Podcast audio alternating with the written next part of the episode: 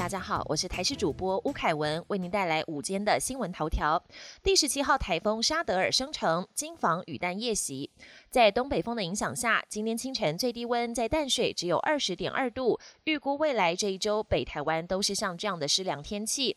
另外，气象局表示，位在菲律宾东方的热带性低气压已经发展成今年第十七号台风沙德尔，预估它的路径将通过吕宋岛进入南海。虽然直接影响台湾的几率低。但台风外围环流带来水汽，可能与东北风产生共伴效应。其中，基隆北海岸、东北部及大台北山区要严防局部大雨，恐怕要持续到礼拜五降雨才会趋缓。我驻斐济人员受伤，吴钊燮轰中国不文明战狼。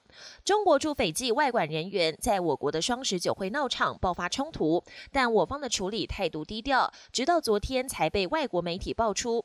外交部长吴钊燮今天到立法院被询之前接受访问，也怒批中国，强调中华民国台湾主权独立，国庆酒会行之有年，中国没有权利干预。外交部驻斐济大使馆已经正式说明，提出人证物证。市政面对客观环境相对艰难，不会退缩。接种率仅百分之二十五点九，疾管署呼吁幼儿尽快施打流感疫苗。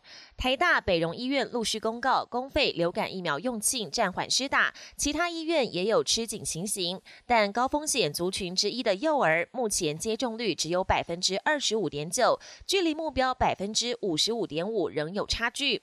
疾管署副署长罗一军指出，流感要达到群体免疫力，疫苗涵盖率大约在百分之二十五到百分之三十，但高风险族群达到百分之六十到七十更好，以降低传播重症。机会。认为只报疫情，川普开轰呛 CNN 愚蠢。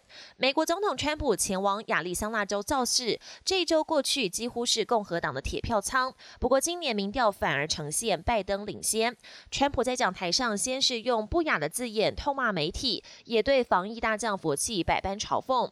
稍早曝光的录音档中，川普甚至在电话上大骂佛气是个灾难。不过佛气也在同一天播出的专访中不讳言，表示看到川普。染疫一点也不意外。世卫官员点名台湾为亚洲防疫成功范例。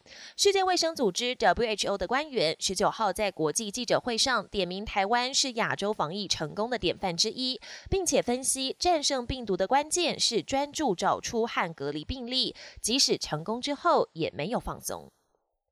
美国阿拉斯加外海七点五强震发布海啸警报。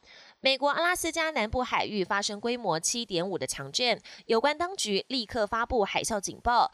这起地震震央位于阿拉斯加沙点市东南方九十一公里的外海，震源深度四十点一公里。在强震发生之后，附近地区又发生几次余震，规模最大达到五点九。截至目前，地震没有造成立即的损害。